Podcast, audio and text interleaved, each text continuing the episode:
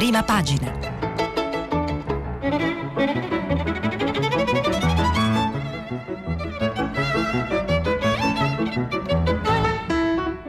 Questa settimana i giornali sono letti e commentati da Alessia Lautone, direttrice dell'agenzia di stampa multimediale La Press. Per intervenire telefonate al numero verde 800 050 333. Sms e WhatsApp anche vocali al numero 335 56 34 296. Buongiorno dagli studi RAI di Milano e benvenuti a Prima Pagina. Sono Alessia Lautone. Iniziamo insieme la lettura dei giornali che oggi dedicano ampio spazio all'emergenza Covid tra vaccini, Green Pass, ma parleremo anche di Luana Dorazio, eh, morta sul lavoro perché l'orditoio eh, pare fosse manomesso. E poi all'Italia con la presidenza di Altavilla e eh, la pagina politica con le primarie del centro-sinistra. Partiamo dalla eh, stampa diretta da Massimo Giannini, via il Green Pass, lite sulle mascherine, apre così il giornale Salvini a Zocchigi, riprendiamoci la libertà di respirare, Di Maio lo appoggia, ma c'è il no di speranza. Mix di vaccini, dubbi dell'EMA, dati ancora limitati. Eh, parla Greco CTS con il cocktail più anticorpi. Tutte le regole per viaggiare. Flavia Amabile con il via libera al Green Pass, la certificazione verde Covid-19 si potrà tornare a partecipare a eventi, viaggiare e iniziare ad avere una vita meno vincolata. Ma come fare per ottenerlo concretamente e quando? Il documento sarà gratuito in formato digitale e stampabile e sarà disponibile accedendo ai vari canali individuati dal governo. Marco Bresolin, sempre sulla stampa, l'Agenzia Europea del Farmaco non si sbilancia sulla vaccinazione eterologa che ormai è già iniziata in diverse regioni italiane, tra i dubbi di alcuni governatori e il disorientamento di molti cittadini. I dati sono ancora limitati, ammettono dal quartier generale di Amsterdam, per questo non è facile per l'EMA fare ora una chiara raccomandazione. Parole che certamente non aiutano a rassicurare quel milione di italiani under 60 che ha già ricevuto ricevuto la prima dose del vaccino di AstraZeneca e che ora dovrà fare il richiamo con un farmaco basato sulla tecnologia mRNA come Pfizer o Moderna.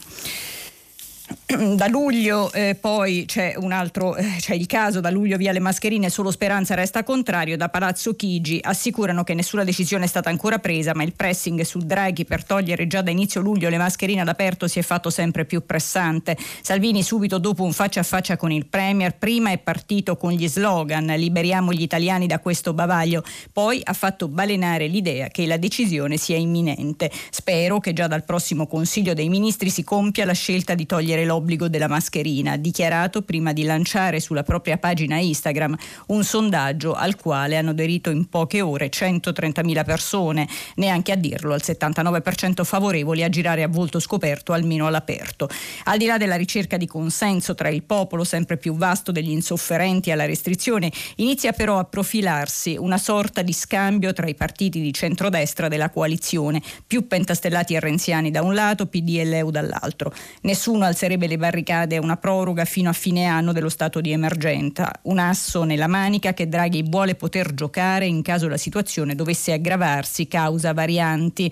In cambio si cancellerebbe l'obbligo di mascherina all'aperto già a partire dal primo luglio o al massimo da sabato 3, copiando la Francia che la decisione l'ha presa mettendo però dei bei paletti. Prima di tutto che dalla regola del metro di distanziamento non si transige, poi che la si tiene comunque tirata su quando si creano assembramenti, tanto per capire camminando sul marciapiede, la mascherina la si tiene in tasca, in fila davanti alla posta la si indossa nuovamente, che del resto è quanto si era già stabilito l'estate scorsa, pre- prima che la risalita dei contagi inducesse il governo a introdurre per la prima volta l'obbligo di mascherina sempre e comunque anche all'aperto, con la differenza che allora non avevamo i vaccini e ora quasi un italiano su tre ha completato il ciclo vaccinale.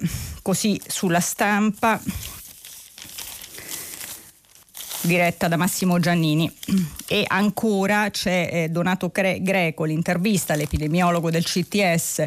Per i richiami la soluzione potrebbe essere offrire la libertà di scelta, le mascherine ora è presto per toglierle, bisogna cambiare progressivamente e senza dare l'idea di liberi tutti. Prepariamoci ad altre pandemie, dice l'epidemiologo. Con due dosi diverse più anticorpi. L'intervista di Paolo Russo, il mix vaccinale produce perfino più anticorpi, ma è ragionevole consentire a chi lo vuole fare il richiamo con AstraZeneca dopo aver firmato il consenso informato. Le mascherine all'aperto si possono togliere, ma solo quando è possibile rispettare il distanziamento. Donato Greco, epidemiologo di fama internazionale, consulente dell'OMS e componente del CTS, è come il suo stile tagliente e forte dell'osservazione di mezzo secolo secolo di emergenze sanitarie analizzate nel suo libro Le mie epidemie, scritto con il supporto di Elena Bonelli, ci svela il piano di sicurezza nazionale al quale sta lavorando il governo, coinvolgendo ministeri, regioni ed esercito affinché questa catastrofe sia anche l'ultima. L'EMA eh, chiede russo sul mix vaccinale, prende tempo in attesa di dati più solidi. Abbiamo fatto il passo più lungo della gamba? Ho qui davanti a me nove studi che dimostrano che con l'eterologa la risposta immunitaria è uguale o superiore non solo rispetto a due dosi di AstraZeneca, ma persino di Pfizer. Sappiamo che rispetto a quelli a RNA messaggero i vaccini a vettore virale implicano dei rischi comunque molto bassi, ma sotto i 60 anni di età superiori a quelli di ammalarsi gravemente di Covid. Questo possiamo dirlo oggi che abbiamo un'incidenza di soli 20 casi settimanali ogni 100.000 abitanti. Se avessimo avuto solo AstraZeneca a disposizione non avremmo avuto dubbi a somministrarlo a tutti, ma avendo delle alternative per un principio di massima cautela si è preferito usare quelle. Come propone il Lazio, si potrebbe consentire a chi lo chiede di fare il richiamo con AstraZeneca dietro firma di un consenso informato? Alle persone vanno spiegate per bene le cose, anche a costo di perdere qualche minuto in più, ma quello del consenso informato credo sia una soluzione accettabile sulla quale il CTS deve però ancora esprimersi. Eh, dopo il fallimento del vaccino CureVac a RNA messaggero e la fuga da quelli a vettore virale, l'immunità di gregge a settembre è destinata a slittare più avanti. Eh, ne parleremo più avanti del, del, fallimento del vaccino CureVac. Il generale figliuolo, risponde Donato Greco, ehm, va fortissimo e sono in corso negoziati a livello europeo per aumentare le forniture. Solo pochi giorni fa la Commissione UE ha, ha ottenuto 200 milioni in più di dosi Pfizer. Per ehm, raggiungere l'immunità di gregge bisognerà sicuramente sicuramente vaccinare più dell'80% della popolazione. Dobbiamo ridurre il prima possibile la circolazione del virus che appartiene alla famiglia di quelli a singola elica di RNA che mutano più facilmente. Quindi occorre vaccinare anche i più giovani che sono i maggiori trasmettitori di contagio perché più il virus si riproduce, più commette errori che generano varianti. E um, Sempre sulla stampa c'è il taccuino di Marcello Sorgi, i rischi dell'ultimo pasticcio. Se si tratti solo di propaganda o di un ulteriore tentativo di sbarramento alla necessità del governo di rinnovare lo stato d'emergenza almeno fino all'autunno, la confusione che accompagna la cosiddetta vaccinazione eterologa o cocktail di vaccini rischia di trasformarsi in un nuovo caso AstraZeneca, dice Sorgi. Ed è un guaio che questo accada a cavallo tra la sperabile fine della pandemia e i nuovi timori che vengono dal Regno Unito, 11.000 nuovi casi di variante e dall'ipotesi che i vaccini non siano in grado di fronteggiare efficacemente nuove ondate di contagi. La ribellione di quattro regioni, Lazio, Campania, Puglia e Lombardia, al cocktail sta progressivamente rientrando grazie alla soluzione del consenso informato, piena assunzione di responsabilità da parte del paziente, sia nel caso di cambio del vaccino sia in quello di conferma della seconda dose. Ma l'incertezza è destinata a crescere di fronte al rifiuto dell'EMA, l'Agenzia Europea del Farmaco, di dire una parola definitiva sull'ipotesi l'ipotesi di mixare due vaccini diversi, ad esempio AstraZeneca e Pfizer o Moderna. Le resistenze dell'EMA sono comprensibili, specie dopo il pasticcio del siero anglo-svedese, perché mancano dati attendibili sulle conseguenze dell'eterologa. E d'altra parte anche gli esperti del Comitato Tecnico Scientifico sono incerti e divisi tra loro ma gli operatori sul campo della campagna vaccinale cominciano a registrare una certa resistenza da parte dei convocati, sia a fare la seconda dose di AstraZeneca, sia a sottoporsi a una diversa inoculazione. Malcontati si tratta di almeno un milione di persone impressionate dal caso della ragazza ligure morta una settimana fa e legittimamente in attesa di una parola chiara dagli scienziati che non sono ancora in grado di pronunciarsi. Il Corriere della Sera, viaggi, arriva il Green Pass, il piano del governo, via le mascherine all'aperto a Parì a partire dal 5 luglio. Salvini dal Premier, tregua sullo stato d'emergenza, l'EMA i vaccini, ridurre l'intervallo tra le dosi. E c'è un fondo di Aldo Cazzullo, le illusioni che vanno scacciate, eh, il Daily News, dice Cazzullo, quotidiano di New York, titola caratteri cubitali It's over, è finita e anche molti di noi ne sono convinti. Stiamo cioè commettendo lo stesso errore di un anno fa in questi stessi giorni, pensare che la pandemia sia un brutto ricordo e che tutto possa ricominciare come prima. Purtroppo non è così, lo confermano le notizie eh, che arrivano da Londra con i casi in aumento, la diffusione della variante indiana, il rinvio delle riaperture. Intendiamoci, è giusto ricominciare a vivere, tornare al cinema, a teatro, al ristorante, recuperare quel gusto della socialità, quel calore delle relazioni umane che rende dolce la vita, in particolare in Italia, in particolare d'estate. Più che gli assembramenti preoccupa la sensazione che si sta diffondendo, che ormai ne siamo fuori e quindi non ha senso fare la seconda dose del vaccino e iniettare ai primi, ehm, la prima ai giovani.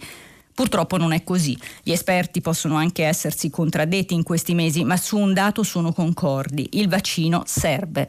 Eviterà che il virus torni a diffondersi tra qualche mese con la forza dell'autunno scorso. Protegge dalle varianti. Se anche non può immunizzarci al 100%, ci salva dalle forme più gravi della malattia e quindi previene l'intasamento degli ospedali e il blocco del sistema sanitario da cui deriverebbe l'esigenza di richiudere tutto. Eppure si continuano a enfatizzare i rischi rischi, dice Cazzullo. Eh, Monica Guerzoni ci racconta in retroscena delle Mascherina all'aperto, l'idea di togliere l'obbligo già a partire dal 5, giugno, dal 5 luglio, scusatemi, è sempre il Corriere della Sera diretto da Luciano Fontana. Eh, scrive Monica Guerzoni, a Matteo Salvini, il Presidente del Consiglio, ha chiesto una tregua, una moratoria sulle parole e sulle polemiche politiche, almeno sul fronte delicatissimo della lotta alla pandemia. In compenso, il leader della Lega, che al capo del governo ha snocciolato i paesi europei che hanno già tolto il bavaglio, è uscito dal breve incontro di Palazzo Chigi convinto che l'obbligo di indossare la mascherina all'aperto cadrà in Italia ancora prima del 15 luglio. Ai piani alti di Piazza Colonna la misura è allo studio da giorni. Draghi ne ha soppesato gli effetti e il forte valore simbolico.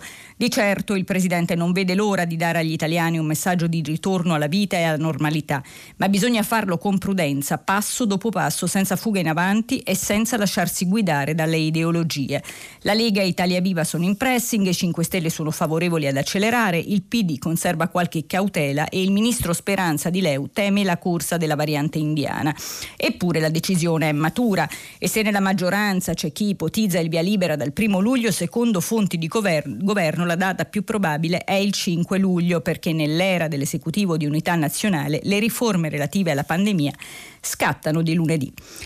Dell'opportunità di prorogare lo stato di emergenza che scade il 31 luglio e che il leader della Lega voleva eliminare si tornerà invece a parlare solo a metà del mese prossimo. Fino ad allora silenzio e lavoro. Questa è la linea pragmatica di Mario Draghi, il quale guarda con sollievo ai numeri dei contagi in discesa, ma segue con attenzione e preoccupazione i dati della variante Delta che ha cominciato a picchiare duro in diversi paesi, dal Regno Unito alla Russia. Anche mh, per questo e per l'imprevedibilità del Covid a Palazzo Chigi la proroga dello stato di emergenza è ritenuto un passaggio scontato. Se tra un mese la situazione sarà sotto controllo, i poteri speciali verranno prolungati fino al 30 ottobre. Se invece, come nessuno ovviamente si augura, il virus e le sue varianti costringeranno anche l'Italia ad alzare il livello di guardia, lo stato di emergenza verrà prorogato fino al 31 dicembre. Ne parli- riparleremo a fine luglio, ha accettato di abbassare i toni Salvini.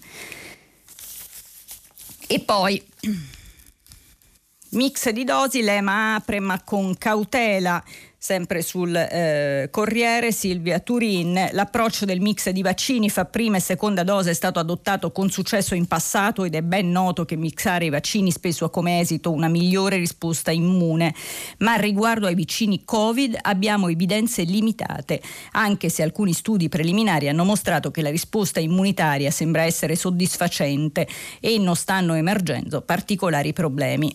Quindi potrebbe essere una strategia, ma è importante che raccogliamo più informazioni e monitoriamo attentamente. Lo ha precisato Marco Cavaleri, responsabile vaccini e prodotti terapeutici per Covid-19 dell'Agenzia Europea del Farmaco EMA. E sempre a proposito di richiami, Cavaleri, parlando di AstraZeneca, ha spiegato che per la diffusione delle varianti è auspicabile che l'intervallo tra le due dosi venga accorciato. Sempre ieri la casa farmaceutica tedesca CureVac ha annunciato, lo dicevamo prima, di aver fallito l'obiettivo per il suo vaccino anticoronavirus, che sarebbe stato il terzo preparato fondato sulla tecnologia dell'RNA messaggero, utilizzata anche da Pfizer Moderna. In uno studio clinico di fase 3 il vaccino ha dimostrato un'efficacia pari al 47% e non ha soddisfatto i criteri di successo statistici prestabiliti, ha scritto la stessa società in un comunicato. E sempre sul Corriere c'è l'intervento del professore Giuseppe Remuzzi che invece eh, ci spiega che mixare i vaccini non è affatto sbagliato, non sarà che nel proporre il richiamo con Pfizer o Moderna in chi aveva già fatto AstraZeneca, CTS e governo si siano fatti condizionare dalla morte della ragazza di Sestri Levante? Vediamo. Fare la prima dose con un certo vaccino e la seconda con un altro, l'hanno chiamata vaccinazione eterologa, non è cosa di oggi, eh, scrive mm, il professor Remuzzi. Due vaccini diversi sono stati sperimentati per la prima volta a Parigi 34 anno, anni fa per l'HIV e si è capito subito che l'idea era buona Adesso chi lavora sull'HIV segue la strada della vaccinazione eterologa e lo stesso si fa per Ebola, tubercolosi, e, e, eccetera. Ma lo si è fatto anche per SARS-CoV-2. Sputnik, ricorda eh, Remuzzi, è di fatto una vaccinazione eterologa, visto che l'adenovirus della prima dose è diverso da quello della seconda. E l'analisi ad interim dei dati di fase 3 dimostra un'efficacia del 91,6% e una buona tolleranza. Prima di arrivare all'uomo i ricercatori hanno provato tutte le combinazioni possibili negli animali. Per concludere che l'eterologa consente al sistema immune di riconoscere e neutralizzare l'intruso, nel nostro caso il virus in eh, regioni diverse e questo aumenta l'efficacia delle vaccinazioni. Per SARS-CoV-2 la combinazione dei due vaccini sfrutta la peculiarità di ciascuno dei due. AstraZeneca genera linfociti T killer che attaccano le cellule infettate dal virus per poi distruggerle. I vaccini a mRNA invece provocano soprattutto una risposta anticorpale. Come lo sappiamo? eh, ricorda il professor Remuzzi, dallo studio degli spagnoli, 663 persone con meno di 60 anni che avevano già ricevuto AstraZeneca, dopo 8 settimane ricevevano Pfizer BioNTech. I dati preliminari annunciati il 18 maggio dimostrano che la vaccinazione eterolica è altamente immunogenica e genera anticorpi che riconoscono e inattivano SARS-CoV-2 nei test di laboratorio, più di, più di quanto non si fosse mai visto con qualunque combinazione di vaccino omologo. Eh, mascherine all'aperto, stop da fine giugno, governo verso la svolta, la Repubblica sempre, Tommaso Ciriaco, eh, consentire agli italiani di circolare senza mascherina all'aperto da fine giugno, la potenziale svolta che prende quota in queste ore nella triangolazione tra il governo e gli scienziati del Comitato Tecnico Scientifico potrebbe essere adottata dall'esecutivo nelle prossime due settimane, probabilmente a ridosso dalla conclusione del mese in corso e un primo decisivo segnale dovrebbe arrivare nelle prossime ore proprio dal CTS. Questa scelta scelta, se dovesse essere confermata, non dipenderebbe in alcun modo dal pressing politico di qualche leader di maggioranza, ieri è stata la volta di Matteo Salvini, ma dalla valutazione dell'andamento dell'epidemia da parte di chi ne monitora costantemente l'evoluzione, in linea soprattutto con le decisioni prese nei giorni scorsi da altre grandi cancellerie europee, a partire da Parigi. E sul Green Pass eh, le domande, Francesco Malfetano sul messaggero ci spiega a che cosa serve eh, il lasciapassare per RSA, per matrimoni, come si ottiene con l'app sul sito dal medico, quanto dura dalle 48 ore ai 6-9 mesi e c'è la revoca e chi la controlla può essere richiesto dai gestori, mentre invece eh, il giornale ha un'intervista al Francesco Figliuolo, il generale, i vaccini a mRNA basteranno per tutti, il richiamo eterologo sicuro ed efficace, rischio zero non c'è.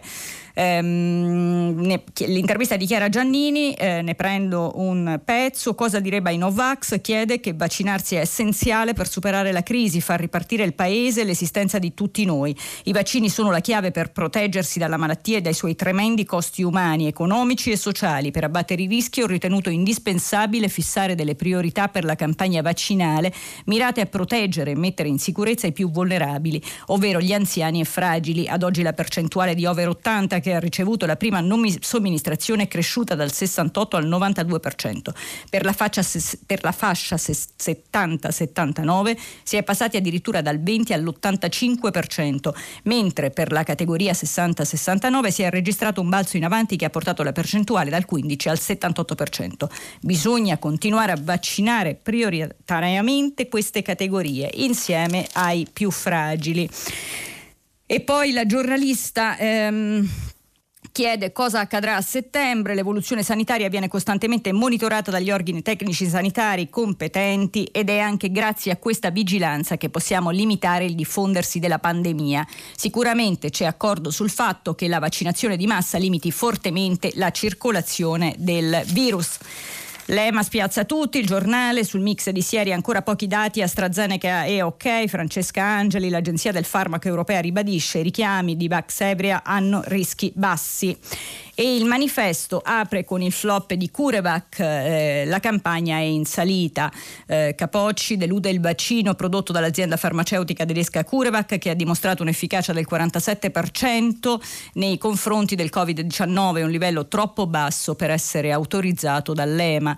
La bocciatura del vaccino farebbe mancare un pilastro importante alla campagna vaccinale europea. In Italia, senza Curevac, disporremo di 20 milioni di dosi in meno per il 2021 e altri 10 già prenotati per il 2022. La verità diretta da Maurizio Belpietro, l'EMA demolisce speranze, il suo cocktail di vaccini. Avanti così e questi ci chiudono di nuovo, scrive mm, nell'editoriale Belpietro, bisogna essere prudenti, ci sono le varianti, poi c'è la terza dose che saremo costretti a fare in autunno, insomma la pandemia non è ancora dietro le spalle e dunque bisogna continuare a tenere la mascherina almeno fino a luglio. Risultato occorre stare allerta che poi significa mantenere l'emergenza, anzi lo stato d'emergenza con tutto ciò che ne consegue, ovvero come ha spiegato l'altro ieri il Ministro della Salute, il Comitato Tecnico Scientifico scientifico, la struttura commissariale anti-Covid e i protocolli che abbiamo imparato a conoscere in un anno e mezzo. Ora noi non siamo né Novax né coltiviamo strane teorie cospiratorie a proposito del coronavirus. Tuttavia la pervicacia con cui non si vogliono allentare alcune misure ci pare se non sospetta, perlomeno poco giustificata e rischia nel futuro prossimo di crearci qualche problema, scrive Belpietro. Il giornale Libertà vicina, giù la mascherina, Italia in bianco, anche la scienza dall'ok, vertice Draghi Salvini, si va verso la fine dell'obbligo di indossarla all'aperto dal primo luglio, voltare pagina con un simbolo, scrive Augusto Minzolini. I simboli si dice contano più delle parole, il simbolo della pandemia, delle sue restrizioni della libertà, del lockdown, della paura di una vita diversa che non avremmo mai pensato di sperimentare nella nostra esistenza è sicuramente la mascherina e poi parla di questo. Il messaggero ha un boxino in cui dice lo show di Springsteen vietato ai vaccinati con AstraZeneca. Allo spettacolo Springsteen on Broadway non sarà ammesso chi ha ricevuto AstraZeneca, vaccino non riconosciuto e sembra che questo abbia creato non poche polemiche. L'avvenire invece ha un pezzo della sociologa Carla Collicelli, oltre la pandemia ripartire da relazioni forti e autentiche, è un, un eh, articolo eh, che andrebbe letto, però purtroppo non abbiamo il tempo di, di farlo. Eh, comunque dice eh, la Collicelli, ci rendiamo conto del fatto che l'emergenza eccezionale della pandemia ci ha sottoposto ad un esperimento sociale anomalo e totalmente inedito che ci ha fatto vivere vissuti del tutto nuovi e inattesi, ma non altrettanto viva è la consapevolezza del fatto che occorre riflettere riflettere attentamente su questi vissuti e cogliere l'occasione che ci si presenta di sviluppare dentro di noi e nel mondo attorno a noi un nuovo spirito critico e una vera capacità di resilienza trasformata nei confronti del modello di vita a cui eravamo abituati, a partire dai valori economici dello sviluppo, degli assetti del welfare, delle politiche sociali e quelli della tutela lavorativa, fino alla struttura dei processi decisionali, al rapporto tra Stato centrale e periferie territoriali e alle modalità della partecipazione civica e della sussidiarietà solidarietà. Lo dicevo prima, su, eh, sulla stampa uccisa dal macchinario manomesso, Luana sacrificata per il dio denaro. La perizia della Procura conferma che il quadro elettrico sarebbe stato bloccato per accelerare la produzione. Il, ehm, l'articolo di Grazia Longo, eh, io voglio giustizia e non vendetta, ma certo la notizia del quadro elettrico manomesso, emersa dalla perizia della Procura di Prato, suona come un pugno nello stomaco. Se il macchinario fosse stato in regola mia figlia oggi sarebbe ancora viva, la mia vita non è più quella di prima e ora mi dà il tormento, sapere che se il sistema di sicurezza avesse funzionato, la mia Luana sarebbe ancora qui tra noi. Non riesce a darsi pace Emma Marrazzo, mamma di Luana Dorazio, che il 3 maggio scorso è stata risucchiata dall'orditoio presso il quale stava lavorando a Montemurlo. Il sospetto era sorto lo stesso giorno del drammatico infortunio sul lavoro e ora la perizia della procura lo conferma. Ogni morte è crudele, ma quando si scopre che forse poteva essere evitata se fossero state rispettate le norme di sicurezza, assume un contorno ancora più brutale, spietato, come in questo caso. La saracinesca a protezione dell'orditoio era alzata perché il quadro elettrico elettrico era stato manomesso, probabilmente per accelerare la produzione. Secondo quanto emerso durante il sopralluogo dei periti, sarebbe stato appunto accertata la manomissione del quadro elettrico per permettere il funzionamento della macchina che ha stritolato Luana, anche senza che vi fosse la saracinesca di sicurezza abbassata. La relazione del perito potrebbe essere consegnata alla Procura della Repubblica di Prato già nei prossimi giorni. L'ipotesi che i sistemi di sicurezza dei macchinari della ditta di Montemurlo in cui è morta Luana Dorazio fossero stati monomessi per funzionare anche con i cancelli di protezione alzati era stata avanzata dalle prime fasi delle indagini. Si indaga, oltre che per omicidio colposo, anche per il reato di rimozione o omissione dolosa di cautele contro gli infortuni sul lavoro. Il Corriere della Sera, anche la perizia sulla morte di Luana, sistemi di sicurezza manomessi, Prato, tolta la protezione sull'orditoio, i sospetti che fosse un modo per eh, velocizzare il lavoro. Una doppia manomissione, la prima al quadro elettrico, la seconda ai meccanismi, risultato blocco totale dei sistemi di sicurezza dell'orditoio, al quale il 3 maggio lavorava Luana Dorazio. La giovane apprendista operaia fu inghiottita dal macchinario e morì straziata dagli ingranaggi. Sono le prime indiscrezioni sulla perizia disposta dalla Procura procura diretta da Giuseppe Nicolosi che già durante le prime indagini si era concentrata sui sistemi di sicurezza dell'azienda di Montemurlo Prato, Prato teatro della tragedia. Il domani invece un, apre mm, con um, le nuove lotte per i diritti del lavoro nascoste in un magazzino di libri. Il PM di Pavia sostiene che a Stradella, da dove partono i volumi per le librerie di tutta Italia, non ci fosse solo un'associazione a delinquere, ma caporalato. Dopo gli scioperi, la nuova gestione concede benefit e tutele.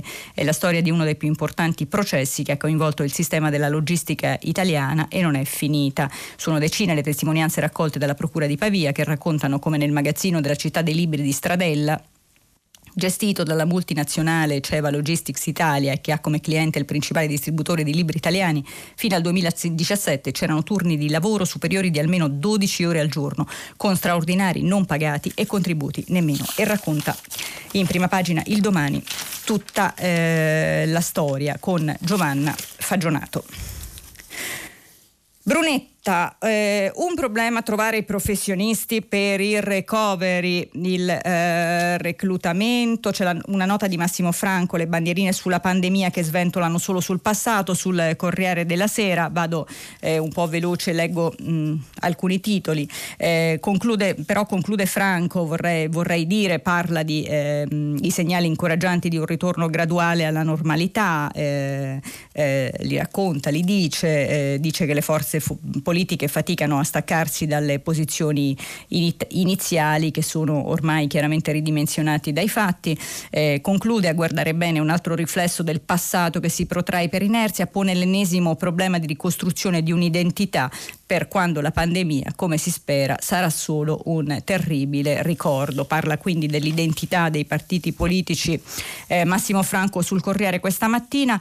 La Repubblica invece in 50.000 le primarie eh, a Roma, gli appelli del PD per evitare il flop di Lorenzo D'Albergo. Faranno 35 gradi e tanti andranno al mare. È il primo fine settimana in zona bianca. E poi che dire della sfortunata concomitanza con la partita della nazionale? Il meteo e gli azzurri Ferri. Se domenica le primarie del centro-sinistra capitolino non saranno il bagno di folla immaginato dal PD romano e dal resto delle sigle della coalizione, sarà colpa del clima e del pallone. Almeno così dicono gli organizzatori che nelle ultime ore stanno rivedendo al ribasso le stime sull'affluenza. Fino alla scorsa settimana le previsioni DEM rimbalzavano a mo' di tormentone estivo con 50.000 votanti sarà un successo, a quota 70.000 sarebbe un trionfo. Da ieri il ritornello è cambiato. Se voteranno in 40.000 saremo più che soddisfatti, anche 35.000. Meno dei 42.000 che nel 2016 incoronarono Roberto Giachetti come sfidante, della grillina Virginia Raggi. Insomma, dopo il flop di Torino c'è il timore che la disfida dei 190 gazebo romani si chiuda con un'altra delusione. Le urne saranno aperte dalle 8 alle 21, saranno invitati a esprimere la propria preferenza anche i sedicenni e gli oltre 3.000 che armandosi di speed si sono registrati alla piattaforma online, ma sui numeri della competizione che darà al centrosinistra il nome del candidato sindaco, la coalizione mette le mani avanti. E c'è un'intervista all'ex ministro Barca. Eh, Chiede Giovanna Casadio qual è la critica principale che lei muove. I candidati del centro-sinistra sono calati dall'alto. Questo è l'effetto, dice Barca, non la causa. L'effetto di non avere un rapporto con la società e di non avere un messaggio robusto trasforma le primarie in una cooptazione, dà spazio all'apparato negando appunto la logica delle primarie stesse. eh, Marco Imarisio a Bologna, racconta invece stoccati veleno e sangue alle primarie di Bologna, ora si litiga anche su Prodi. Il duello Conti-Lepore, eh, servo delle coop, la risposta Renzi dipendente. Ci vanno giù duri. Il Corriere della Sera, l'intervista di Maria Teresa, eh, Teresa Meli a Goffredo Bettini, il dirigente del PD. Mm, Goffredo Bettini chiede l'alleanza con i 5 Stelle segna il passo. Eh, risponde ora il morboso interesse sulle alleanze serve a poco, è il momento della riscossa eh, italiana, stroncare la pandemia e rilanciare la produzione e la crescita. Ci sono dati incoraggianti, vanno consolidati con criteri di giustizia e umanità. Sono aumentati i poveri come ha rilevato l'Istat e tante persone rischiano con la fine del blocco dei licenziamenti. Per questo è fondamentale l'impronta sociale che ha dato Orlando alla sua opzione di governo. La riscossa deve essere di tutti, senza gli egoismi del passato le relazioni tra il PD e 5 Stelle mi paiono positive. Tutto è cambiato rispetto al governo Conte. Adesso ognuno avverte l'esigenza di definire con più libertà il proprio profilo. Ma questo è un bene, non un problema. Dobbiamo prepararci a un ritorno pieno della dialettica democratica. Draghi è una vera garanzia di tenuta della Repubblica. La sua eh, funzione è insostituibile, qualsiasi ruolo avrà in futuro. Tuttavia quello attuale è un governo d'emergenza. Spero che possa varare alcune riforme importanti, la giustizia, il fisco, la pubblica amministrazione. Ma alla fine è indispensabile che tornino a confrontarsi centrodestra e centrosinistra. Intanto, chiede la Meli, a Roma a Torino i PD e 5 Stelle si fanno la guerra. A Roma la presenza della Raggi, che non ha governato bene, ha impedito qualsiasi accordo. A Torino si poteva e forse si può fare ancora qualcosa di più. E Prosegue l'intervista su Italia Oggi, domenica sera le primarie, si conoscerà la vera forza di Gualtieri e si conoscerà anche il peso di Letta, scrive Marco Antonellis. Mentre invece il messaggero ha un'intervista a Carlo Cane- Calenda, chi non pensa a Roma non ha senso dello Stato. Massimo Martinelli, Roma non è stata difesa in questi anni, dice Calenda, un po' anche per incapacità nostra della politica. Carlo Calenda legge sui social le minacce di un fascinoroso al quale quale non è piaciuta la sua presa di posizione sulla legalità da ripristinare per le occupazioni e riflette sullo stato della capitale. E la cosa peggiore è che spuntano sempre progetti nuovi per spogliare questa città dei suoi asset. Lei che ne pensa? chiede Martinelli. Penso che questa è la capitale e le cose devono restare qua. Gli italiani devono decidere se vogliono una capitale o non la vogliono. Possono anche decidere che siamo l'unico paese al mondo che non vuole una capitale, ma se la vogliono, la capitale non può essere spogliata di tutto, delle risorse, della finanza, non può succedere. Come è potuto accadere finora, chiede il giornalista, errore nostro, non abbiamo saputo attrarre, ma anche totale incuria da parte di altri player. Il fatto quotidiano M5S ampi poteri a Conte, Grillo va a Roma per l'ok. Luca De Carolis scrive il garante c'è sempre stato e vorrebbe ancora esserci, almeno quando ha voglia di farlo. Per questo a breve, sembra la prossima settimana, ma chi c'è chi parla di domenica, Beppe Grillo tornerà a Roma e vedrà i parlamentari del Movimento 5 Stelle, mentre il rifondatore c'è e vorrebbe giocare per vincere, ma le sue condizioni, cioè con entrambe le mani sul volante. Ed è questa la ragione che con i nuovo statuto del movimento di Giuseppe Conte avrà ampi poteri, perché io non sono qui per restare a prescindere, voglio fare bene, ma se perdo sarò pronto a farmi da parte, ha in sostanza spiegato l'avvocato a un pugno di big pochi giorni fa. La trappola invece, scrive Libero, i grillini tradiscono addirittura Grillo il pezzo di Alessandro Giuli, il nuovo statuto del Movimento 5 Stelle scritto per Conte fa fuori il garante che è furioso. Il comico andrà a Roma per chiedere aiuto ai parlamentari rimasti fedeli. Cambiamo argomento, chiudiamo la pagina politica, anche se i giornali oggi hanno tantissima eh, politica, devo dire. Ehm, parliamo dell'Italia, Milano Finanza, il Tesoro sceglie l'ex Fiat Altavilla per la presidenza della nuova Alitalia al posto di Caio nella ITA. Ehm, il Sole 24 ore, nuova Alitalia, posto, al posto di mh, mm, Caio c'è Altavilla. L'ex manager FCA nominato presidente di ITA in attesa dell'ok UE al piano industriale. Eh, l'articolo è di Gianni Dragoni, un nuovo pilota per la nuova Alitalia che non riesce a decollare. Alfredo Altavilla è stato indicato dal MEF quale nuovo presidente esecutivo di Italia Trasporto Aereo ITA. Altavilla, in virtù della rilevante esperienza manageriale e delle riconosciute capacità professionali, garantirà un prezioso apporto esecutivo allo sviluppo della società, con particolare riferimento alla strategia alla finanza e alle risorse umane, ha detto il MEF, azionista unico della società, costituita per rilevare le attività di Alitalia. Ita però non è ancora decollata perché la UE non ha approvato il piano industriale, c'è una trattativa aperta con il governo. Ex manager di FCA ha lasciato il gruppo il 23 luglio 2018 dopo la mancata nomina a successore di Sergio Marchionne. Altavilla arriva come presidente esecutivo ma assomiglia a un commissario incaricato di dare spessore a un vertice non apparso pienamente convincente. All'Italia sul eh, messaggero an- mm, all'Italia anticipo di 40 milioni, Altavilla nuovo presidente di ITA, eh, erogata la prima tranche dell'assegno da 100 milioni che il governo aveva autorizzato nel decreto sostegni eh, bis. Eh, l'ex braccio destro di Marchionne al posto di Caio e Lazzerini restano tutte le deloghe sull'operatività è Rosario Di Mito che scrive cambio della guardia al vertice di ITA, ieri il MEF ha sostituito il presidente Francesco Caio divenuto ad Didi Saipem con un top manager del calibro di Alfredo Altavilla, Tarantino 57 anni, ex braccio destro di Sergio Marchionne in FCA che ha lasciato nel 2018 come responsabile Europa. Nel ricambio confermato la D Fabio Lazzarini. Nelle stesse ore in cui veniva annunciato l'avvicendamento il governo ha avviato l'erogazione di 40 dei 100 milioni promessi dall'Italia in amministrazione straordinaria per garantirne la continuità.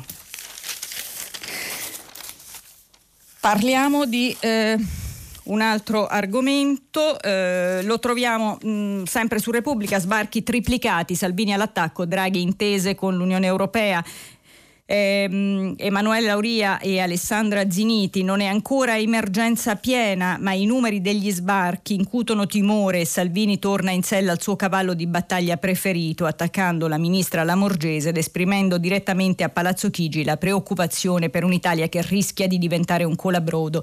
Il premier Draghi, che ha da tempo messo l'immigrazione in cima ai suoi dossier, si appresta a chiedere una collaborazione più concreta all'Unione Europea, con l'obiettivo di trovare una soluzione nel giro di una settimana da discutere e far approvare nel Consiglio europeo del 24 e del 25 giugno. E poi eh, Repubblica ehm, intervista eh, il leader di eh, Tunis, il, pres- il, presidente tunisino Kais Sayed. Eh, l'intervista è di Vincenzo Nigro, professore di diritto costituzionale, venne eletto capo dello Stato con voto popolare nell'autunno del 2019. Eh, presidente, ormai tra i migranti che sbarcano in Italia ci sono tantissimi tunisini, famiglie intere. Perché? Perché la situazione economica del paese è molto difficile. Madri con i loro figlioletti non esitano a prendere un barcone in direzione dell'Italia, che è il paese più vicino. Ho incontrato giovani che avevano provato a partire ed erano stati riportati indietro. Mi hanno detto appena possibile ci riproveremo. Dopo la rivoluzione del 2011 ciascuno ha provato a realizzare il suo sogno, il sogno dei giovani di realizzarsi, di avere un lavoro in condizioni umane. Era quello che nell'altro secolo hanno cercato anche in Tunisia tanti italiani. Oggi al contrario i tunisini provano a cercare rifugio in Italia. L'immigrazione illegale, i trafficanti di uomini vanno fermati, ma la soluzione sicuritaria non è sufficiente. E poi ci sono le presidenziali in Iran, il grande rischio dell'astensione di massa, ne parla il Sole 24 ore. Oggi alle urne il candidato conservatore Raisi, capo del sistema giudiziario, è super favorito e molti, soprattutto giovani, sono orientati a non, a non votare.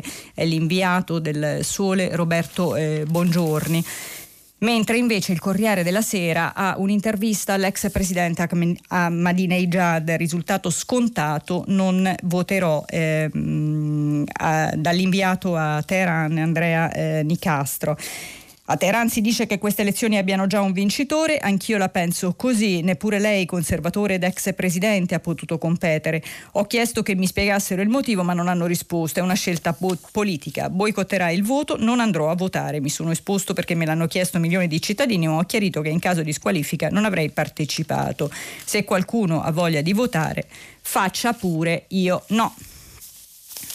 E eh, passiamo ad un orga- argomento che sembra soltanto all'apparenza più leggero. Il foglio di Claudio Cerasa, la fine della seduzione, la mutanda della nonna è sexy, dice Victoria's Secret, celebrando quel concetto ballerino che è la donna vera e cancellando la libertà di sedurre, che comunque nella letteratura è già quasi estinta, scrive Maria Rosa Mancuso.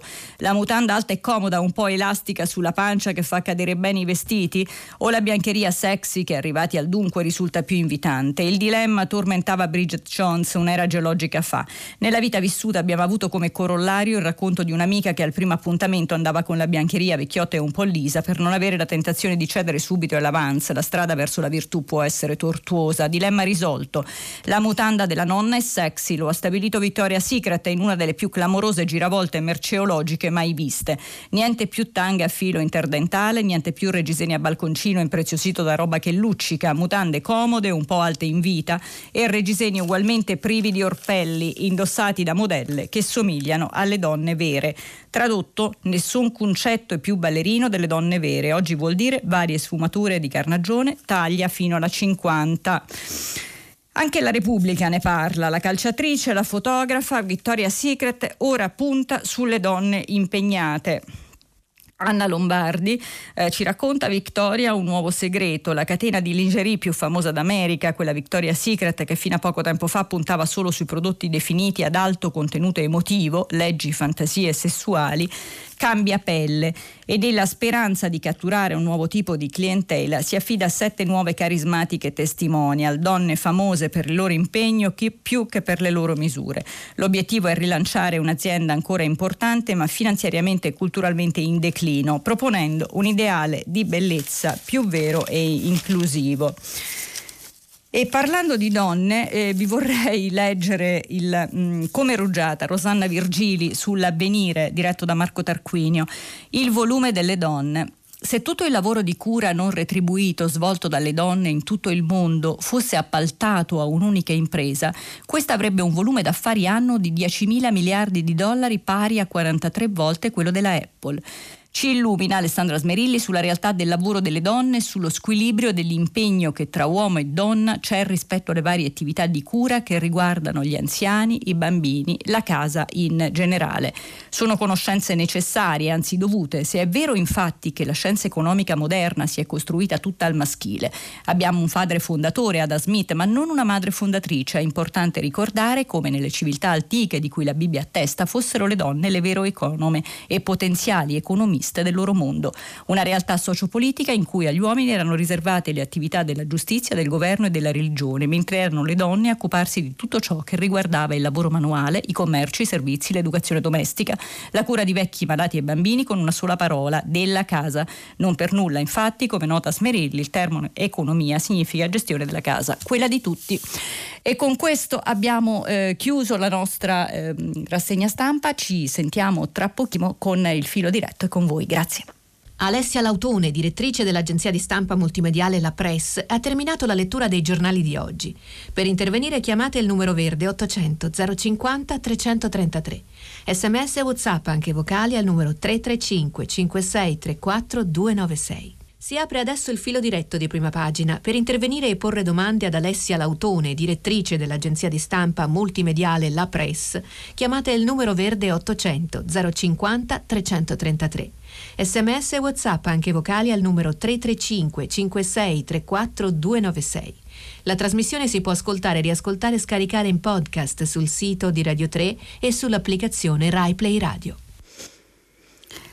Eccoci al um, filo diretto con voi ascoltatori, eh, vedo degli sms di protesta che vado subito a leggere, gentile giornalista ma c'è qualcosa oggi sui giornali che non parli di pandemia e, vaccinazioni, e vaccinazioni mi chiede Giovanni. E poi ehm, sono quasi 20 minuti che si parla di vaccino ma tutti i quotidiani in prima pagina hanno solo eh, il tema vaccini, mi chiede Marina di Milano, vi chiedo scusa se mi sono eh, dilungata su questo argomento che in effetti prende eh, moltissime quasi tutte le prime pagine dei giornali. Eh, oggi c'erano varie cose da, da, dire, però mi scuso se sono stata eh, troppo lunga, pronta a, a parlare d'altro. Pronto? Oh, buongiorno. Buongiorno. Sono Anna Maria. Anna Maria, buongiorno. Da dove chiama? Da Catania. Sì. Eh, mi spiace irritare quelli che già sono irritati per, perché vorrei parlare proprio di questo. Ma credo che insomma questo occupi molto della nostra vita, Anna eh, Maria, qui in questo momento. Base, cioè alla base, se non si risolve questo non si può fare niente e quindi è alla base, mm. mi sembra. Sì, mi dica Anna Maria. Allora, io mi pongo una domanda. Eh, non so se lei però si può informare meglio di me. Eh, la domanda è la seguente, eh, si sta dicendo con perentorietà di eh, poter fare gli AstraZeneca ai dopo 60. Ecco, la domanda che io mi faccio è, ehm, posto che l'AstraZeneca nei casi eh, brutti, diciamo così, eh, provoca, ha provocato o può provocare eh, come si dice, degli anticorpi insoliti che fagocitano le piastrine, ecco, che poi provoca sfortunatamente, eh?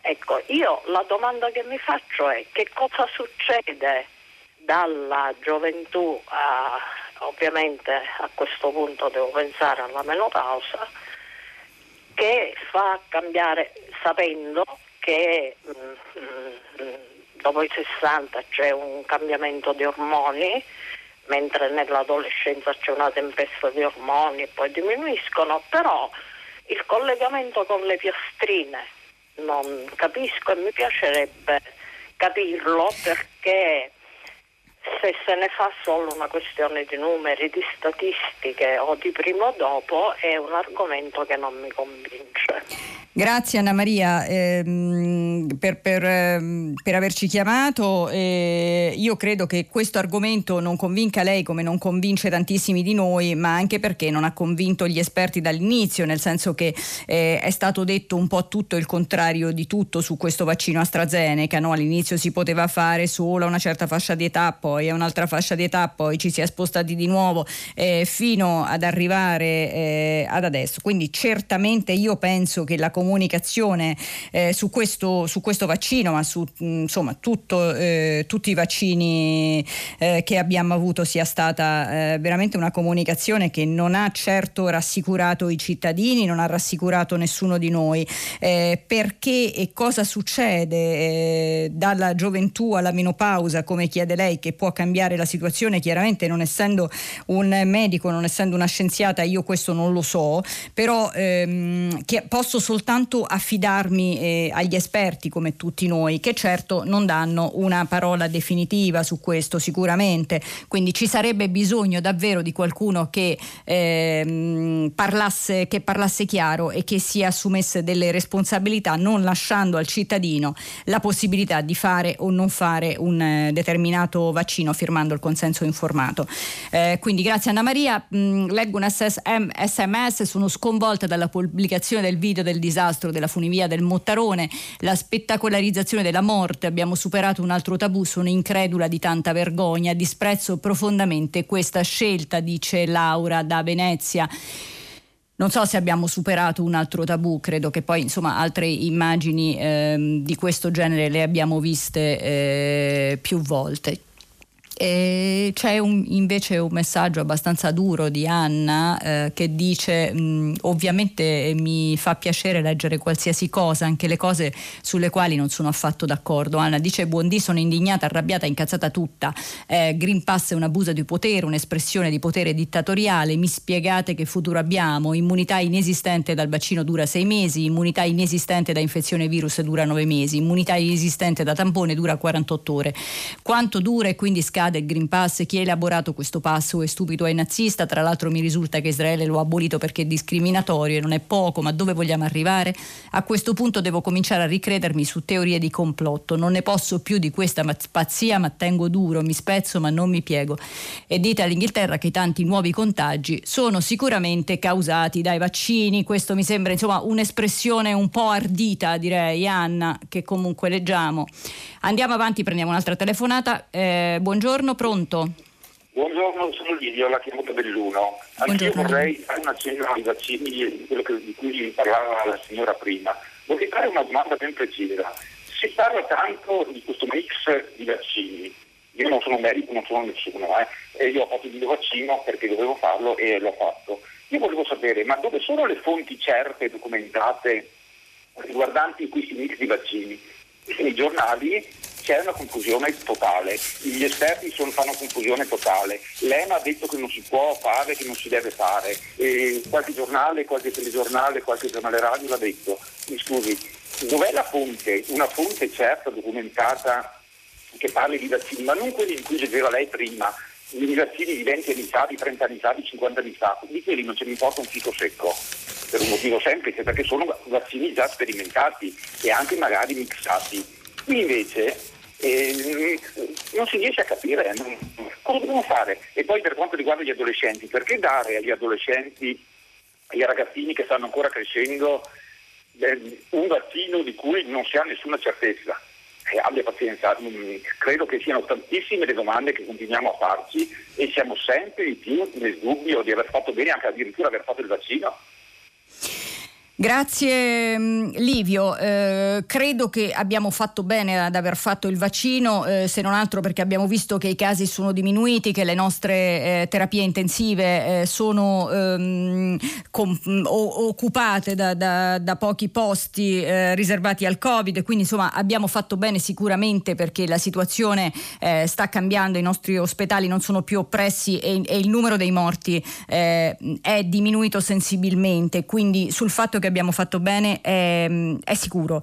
Eh, quello di cui lei parlava, io ho letto prima mh, mm, l'intervento di, di, Giuseppe Remuzzi eh, sul Corriere della Sera che parlava eh, di vaccini ehm, sull'HIV e quindi sul mix di vaccini che secondo lui è funzionante. Eh, certamente eh, tutti gli scienziati parlano ehm, a, a, titolo personale in base alla loro, alla loro, esperienza. Certamente, come dicevo prima, c'è confusione. Eh, anche l'EMA eh, ha detto che eh, riguardo ai vaccini Covid le evidenze sono, liminate, ehm, sono, limitate. Ci sono alcuni studi preliminari che hanno mostrato che la risposta immun- immunitaria sembra essere so- mh, soddisfacente, non, non ci sono particolari problemi, però certamente ancora non si è arrivati a una risposta certa che è quella che lei chiede perché i tempi eh, sono stati troppo brevi probabilmente e eh, la confusione c'è, c'è tutta e non la si può negare.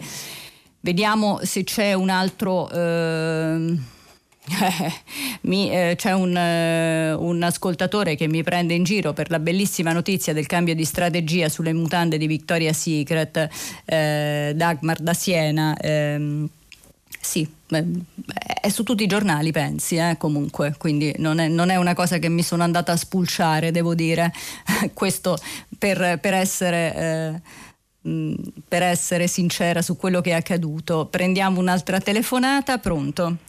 Pronto, sono qui, sono, sono io, sono Olga da Milano. Olga, buongiorno. buongiorno signore, la mia domanda è semplice, eh, sono stupita del silenzio assoluto su uno studio su farmaci che curino il Covid. Allora, è come se ci avessero dato la vaccinazione per la tubercolosi, la vaccinazione per il tetano, la, che poi c'è fra l'altro, ma la vaccinazione per qualsiasi Invece ci sono stati degli studi delle case farmaceutiche per trovare delle medicine, magari il termine non è esatto, comunque delle medicine che curino una, una malattia, no? Silenzio totale. Non ho sentito un me- quando eh, la gente ha il Covid, ho compresa che ti dicono prendi la tachipirina, che per fortuna non ho preso. Voglio dire, niente, non, nessuno, nessuno di questi grandi virologi, tutta sta gente, gli scienziati, chi è che studia? Chi è che studia seriamente questo virus per trovare un farmaco che noi prendiamo, c'è il Covid, piglia la medicina pilipacchio e guarisci. Perché non c'è? Se l'hanno fatto anche per l'HIV, l'hanno cercato per l'Ebola.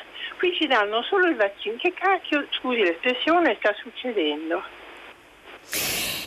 Allora, ehm, grazie Olga. Gli studi sulle cure eh, probabilmente siamo stati travolti dai vaccini perché eh, chiaramente eh, i vaccini ci, ci portano fuori da, da, questa pandemia. Gli studi sulle cure eh, sono molto più, mh, mm, molto più lunghi. Eh, tra l'altro nei, nei, nel primo anno non, non, esistevano farmaci specifici per trattare questo, questo, mh, mm, questa infezione eh, ci sono differenti sperimentazioni cliniche, ci sono state per ridurre appunto la mortalità della, della, della, della malattia, c'è la ricerca, eh, ci sono gli antivirali, gli immunostimolanti, gli anticoagulanti, gli immuno... hanno parlato ehm, in realtà gli scienziati anche di questo, anche delle, anche delle cure. Chiaro si è parlato molto più spesso dei vaccini perché i vaccini hanno interessato tutti noi e quindi eh, i vaccini li abbiamo ehm, li abbiamo e li dobbiamo fare tutti per uscire fuori da questa, da questa situazione.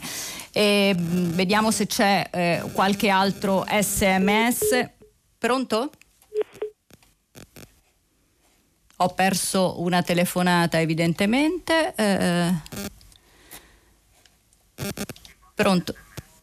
allora eh, c'è l'sms del... Um, non, non, mi mette il nome, buongiorno, Calenda dimentica che a Torbella Monaca le occupazioni sono spesse auto-organizzate dai cittadini pro, proprio per l'assenza di politiche abitative adeguate, buon lavoro. Eh, allora, e poi... Mh, mm, vediamo se c'è un'altra telefonata nel frattempo ancora non ci sono telefonate. Eh, Grazie, c'è, c'è un Anchise che mi difende, qualcuno accusa prima pagina di aver parlato solo di vaccini, ma in realtà ha parlato anche di tanti altri temi interni ed esteri. Eh, sì, è vero, abbiamo parlato di, di tante altre cose, però mh, in realtà la pagina, la pagina, dei vaccini era, beh, era, veramente ampia su tutti i giornali oggi. Eh, prendo un'altra telefonata, pronto? Ah, buongiorno. buongiorno, sono Mino da Torino. La, la sento sta facendo qualcosa col telefono mentre mi parla? Senti un, aspetta, sento aspetta. un rumore? Sì. Mi scusi, mi scusi. Mi ripete il suo eh, nome? Eh, Mino da Torino. Sì. Io ritengo mh, mm, molto importante la svolta che si sta dando ai cantieri e eh, agli investimenti pubblici nel nostro paese dopo due anni di fermo da parte del governo giallorosso, finalmente il governo Draghi ha sbloccato la nomina dei commissari per accelerare i lavori, eh, tra cui quelli della TAL. Sì. Aver tenuto fermo questi cantieri per due anni eh, è stato un danno all'economia italiana, un danno che pagheranno le economie locali, eh, eh il ritardo sulla tavola pagherà la mia Torino lo pagheranno i disoccupati, le aziende che non hanno lavoro e quant'altro. E questa notizia è particolarmente importante perché i dati forniti ieri sul raddoppio delle famiglie in povertà assoluta eh, ci fa piangere. Cioè, questa crisi non è stata gestita bene, altro che non dimenticheremo nessuno. Il raddoppio delle persone in difficoltà, le, eh, le dichiarazioni dei, dei, della gente che non riesce più a fare mutui perché ormai molto lavoro è, è un lavoro come dire sottopagato, eh, non con contratti a tempo indeterminato e con stipendi da 1000 euro. Pertanto diventa difficile per i giovani pensare di fare un mutuo per la casa e, e così via. Quindi l'unica ricetta per il nostro paese, per ridare la speranza a quelli che non ce l'hanno, per ridare la speranza ai disoccupati, ai sottoccupati e ai giovani soprattutto, è quella di far ripartire la crescita, come dice Draghi, una crescita sostenuta, ma la crescita ci sarà solo con investi- la ripartenza degli investimenti, a partire dall'opera simbolo eh, del no di questi ultimi 15 anni che è la TAV eh, di Torino che noi abbiamo portato in piazza eh, tre anni fa con quella grande manifestazione SITAV e poi il governo giallorosso ha tenuto fermo. È stato un delitto contro il lavoro e quindi la nomina di questi commissari, la ripartenza di questi lavori finalmente è una bella notizia di speranza per la metà del paese che sta male, che è stata penalizzata da, dalla gestione della crisi del Covid e dai ristori assolutamente insufficienti. Quindi oggi da questo punto di vista lo ritengo eh, una bella giornata. Grazie Milo, sa che non tutti gli ascoltatori saranno mh, mm, ovviamente d'accordo con lei, sulla TAV ci sono delle, delle, idee totalmente differenti sulla ripartenza del cantiere anche, ci sono problemi ambientali, ci sono tanti eh, problemi che restano e che eh, devono essere risolti. Sono d'accordo con lei se, che i dati sul raddoppio delle famiglie in povertà eh, diffusi ieri dall'Istat, dall'Istat sono dati eh, ehm, spaventosi che fanno male a, ad ognuno di noi e ehm, l'economia è in crisi e, e, l'unica ricetta è quella di, ehm, di ripartire e quindi chiaramente far, far ripartire eh, gli investimenti. Questo sicuramente ce ne sono tanti nel nostro paese eh, che, devono, mh, che, devono, essere fatti, che, che non hanno visto la luce, che sono fermi, ci sono tante difficoltà burocratiche, ci sono, tante, ci sono state nel corso degli anni tantissime, ehm, appunto, tantissime eh, cose, cantieri che non sono ripartiti, che sono rimasti fermi per anni e anni, addirittura decenni. Quindi ripartire, lavorare, face, mh, facendo attenzione alla, alla, criminalità che non entri negli appalti, eh, questa è la cosa migliore. Ci sono mh, dei soldi, ci dovrebbero essere per avere una ripartenza adeguata. Speriamo che questo finalmente si, si possa fare con degli investimenti adeguati e facendo lavorare eh, i nostri giovani, facendoli lavorare per bene, dandogli un salario adeguato e eh, facendo diventare eh, il nostro paese finalmente un'eccellenza. Sarà difficile, ma speriamo che ci si riesca. Andiamo ehm, avanti. Buongiorno a lei e agli ascoltatori. Buongiorno. Sono Renato, chiamo da Napoli e volevo un suo commento rispetto al fatto della morte di Luana, sì. perché i sistemi di sicurezza erano stati tolti così come erano stati tolti dalla funivia che è caduta. La, la, il mio primo commento è stato: ma no, come mai hanno tolti? Allora, di fronte alla valanga di soldi che stanno arrivando nelle aziende, ossia agli imprenditori, agli imprenditori nessuno pensa di eh, eh, rimettere in corsa eh, gli ispettori del lavoro, di, che vadano a controllare nelle aziende che cosa succede ossia eh, c'è questa eh, stillicidio di tre morti al giorno. Io non ho nessuna speranza che lo Stato possa fermare eh, completamente queste cose. Lo Stato fa il, il suo mestiere di eh, controllo per i padroni, ma chi può mettere un argine a questa cosa? Sono stati eliminati completamente perché bisognava eliminare lacci e lacciuoli queste sono le conseguenze. Grazie Renato. Ehm, allora, la, la, valanga di soldi agli imprenditori non credo che siano ancora eh, arrivati, anche gli imprenditori sono in difficoltà, questo lo dico perché lei ha detto con la valanga di soldi che, che sono arrivati. Ora, eh, togliere le misure di sicurezza da degli mh, impianti per fare in modo che questo eh, permetta un lavoro più veloce è una cosa vergognosa e non si può pensare che ci siano ehm, veramente delle persone morte morte per questo. È incredibile che nel 2021 nel nostro paese, in un paese civile, in un qualsiasi paese civile, si possa eh, morire per eh, problemi di lavoro legati al fatto che qualcuno vuole che eh, si lavori con più produttività. Ancora eh, le cause saranno da accertare, per ora ci sono solo eh, delle perizie che sono arrivate, che sono delle perizie che veramente fanno male, sono un pugno del, nello stomaco, come ha detto eh, la mamma di, di, Luana, come abbiamo letto, e, mm, e lo sono per tutti noi, così come la funivia del Mottarone. Sono sicuramente eventi che non possono eh, accadere eh, in un paese civile. E, mh, mm, servono controlli, eh, serve che il lavoro sia garantito e tutelato e, e, sia in sicurezza. Questo è il primo punto eh, in assoluto.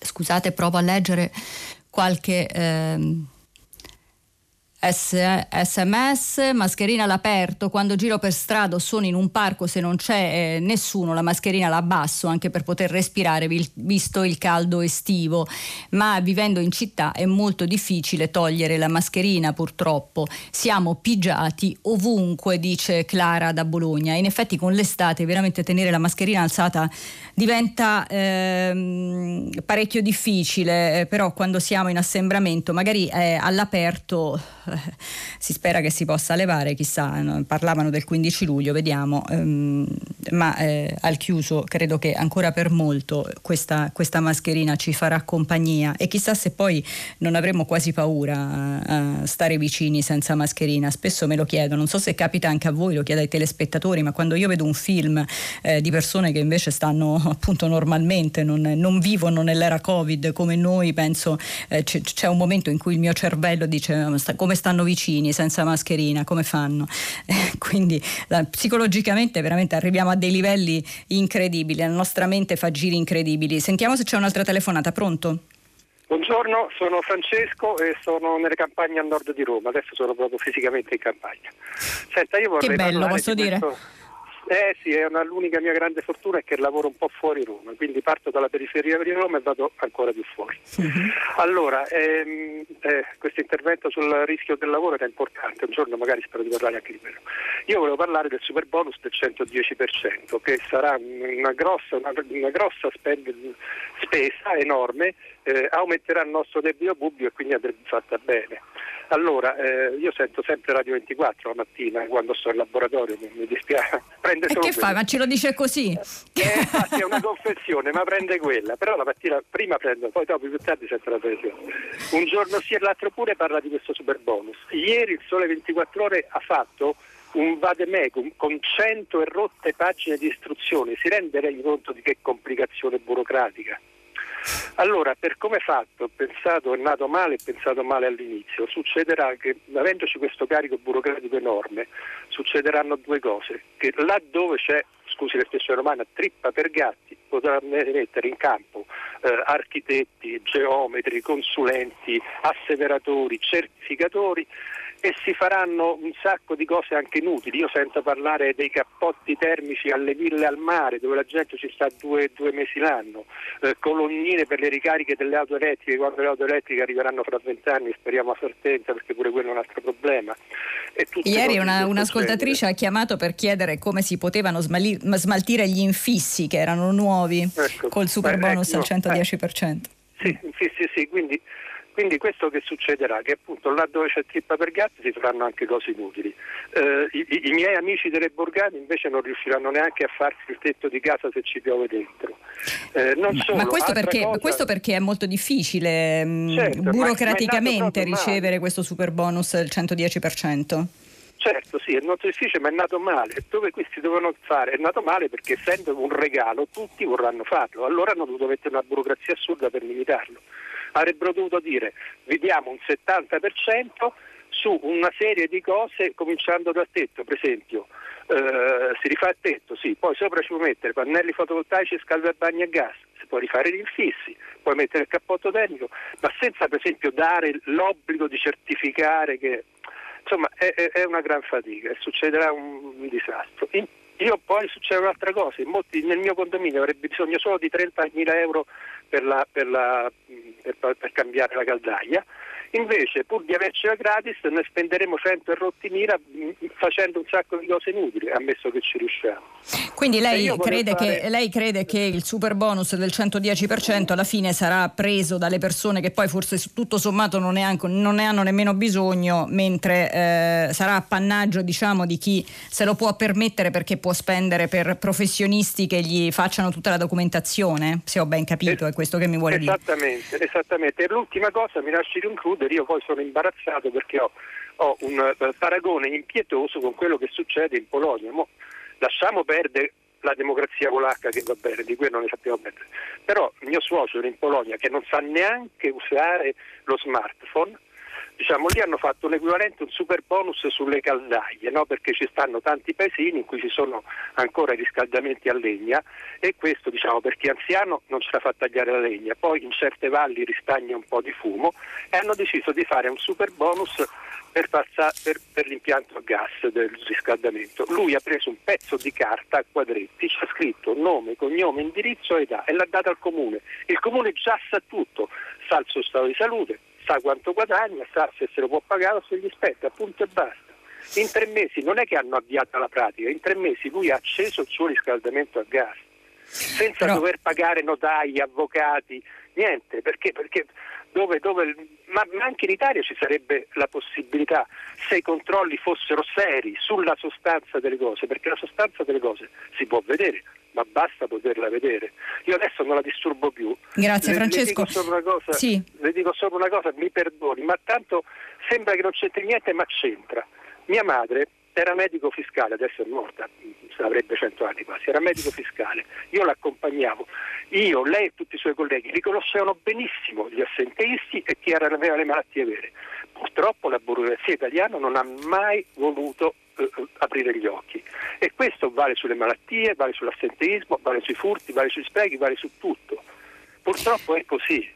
Sì, grazie Francesco per, per il suo intervento. Eh, certamente la burocrazia è uno dei mali del nostro paese e speriamo di eh, poterla eh, in qualche modo, eh, non dico eliminare perché sarebbe quasi impossibile qua, ma eh, certamente eh, risolvere questo problema non sarebbe male perché è quello che blocca tutto e molto spesso è quello che fa andare pure all'estero per aprire eh, aziende, imprese che sono facilitate rispetto ai nostri, ai nostri canoni. Eh, attenzione a non fare confusione, mi scrivono, il vaccino per il Covid-19 impedisce di contrarre la malattia.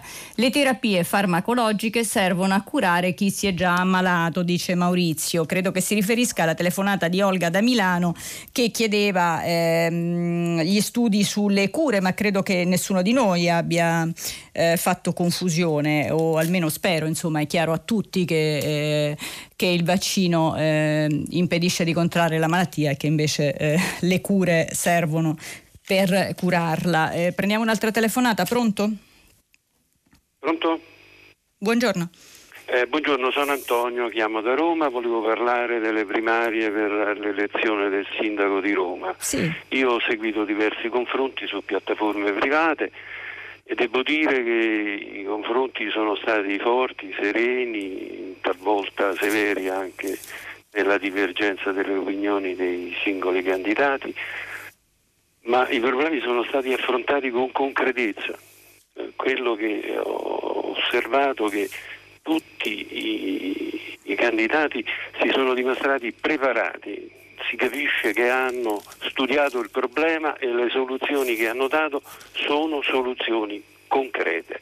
Quindi mh, grande elogio a, a chi ha partecipato, sta partecipando a questo confronto, grande elogio alle piattaforme private che hanno consentito questo dibattito. Un'annotazione la, la devo fare, eh, mi pare che Gualtieri non abbia partecipato a, a, tutti questi dibattiti, a tutti questi confronti, è un peccato. E ancora eh, stiamo parlando di Roma, la capitale d'Italia, la sede della eh, la capitale dello Stato Pontificio, c'è la FAO, forse un dibattito sulle reti nazionali eh, non sarebbe stato sbagliato, anzi eh, sarebbe stato necessario. Stiamo parlando della capitale d'Italia, non stiamo parlando di una città qualsiasi, una città che è un unicum nella storia. Grazie. Grazie a lei Antonio.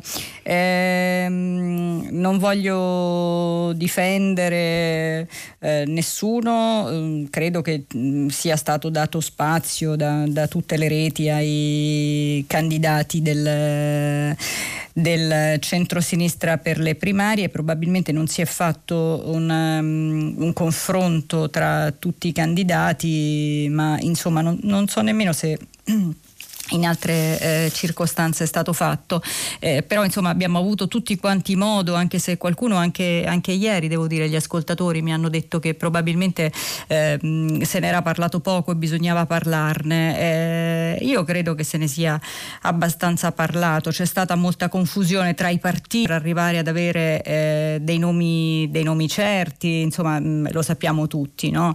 e, e, poi però mh, mm, i candidati hanno avuto spazio, interviste, tutti noi sappiamo cosa, cosa pensano, cosa vogliono per la capitale, soprattutto tutti noi speriamo eh, che possano risolvere qualche problema eh, di, di, Roma che merita, eh, che merita di, di, di, essere la capitale d'Italia, merita di essere una città dove si vive in maniera, eh, in maniera migliore e quindi speriamo che chiunque sia eh, il prossimo sindaco, anche la stessa Raggi o, o Gualtieri o insomma chi, chiunque, veramente tutti quelli che si presentano, eh, Tobia Zevi, la, la, Ima Battaglia, chiunque, non voglio eh, dire fare torto a nessuno, spero che riesca a risolvere e a riprendersi un po' eh, la città e a capire dove sono realmente i problemi e far vivere meglio la gente romani.